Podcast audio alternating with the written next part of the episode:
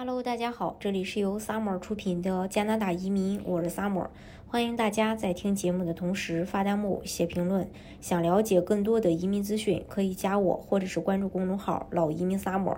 加拿大是一个十分重视儿童发展教育的国家，政府每个月都会给十八岁以下的孩子去发牛奶金，目的呢也是帮助大部分家庭来抚养孩子，减少家庭经济负担。那在昨天呢，阿尔伯塔省与联邦政府宣布将致力减少民众在托儿费上的经济花销。那具体情况，我们呃今天跟大家一起来分享一下。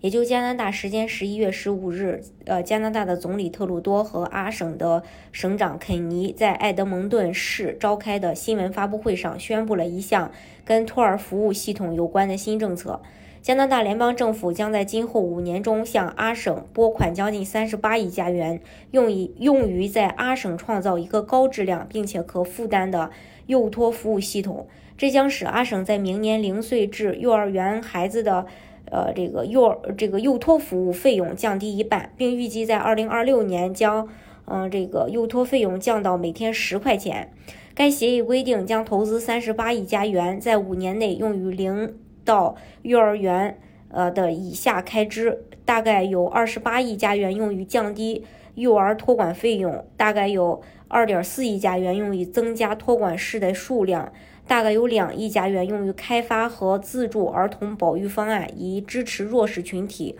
多元化群体以及有额外需求的儿童。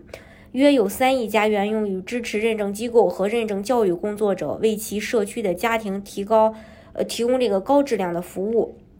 另外，还有协议签署目的，首先，呃，提高幼儿家长的可负担性，在二零二二年初为零至幼儿园的幼儿家庭减少平均百分之五十的幼托费用，也就是说，收入为呃十一万九千九百九十九加元的家庭幼托费用将为每天十加币。收入在十二万到十七万九千九百九十九加元的家庭幼托费用每天是十一到十七加元；收入为十八万的家庭每天为二十二点一九加元。例如，家庭收入是十二万加币的一个幼儿，目前在全日制认证幼托中心每月的费用为平均一一千一百七十二加元。按照该协议到二零二二年，这个家庭将为该幼儿支付每月，呃，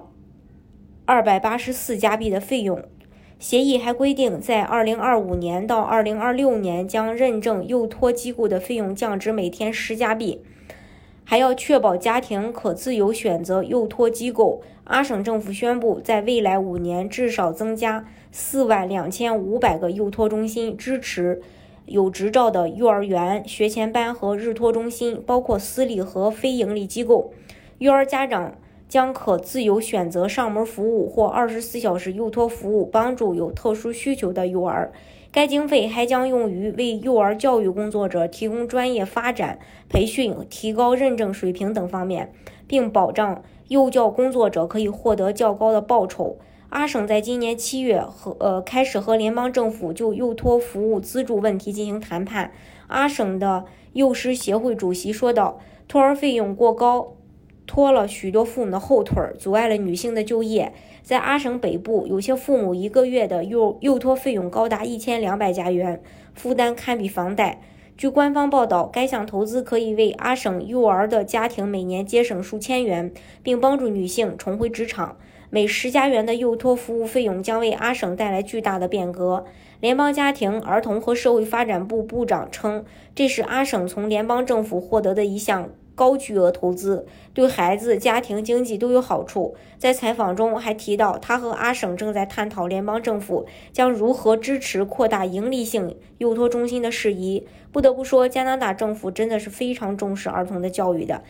相信呢，这次协议也能帮助。很多呃，这个家庭缓解经济上的负担，大大提高儿童教育质量，并且灵活地满足阿省家庭的独特需求，来帮助推动经济复苏。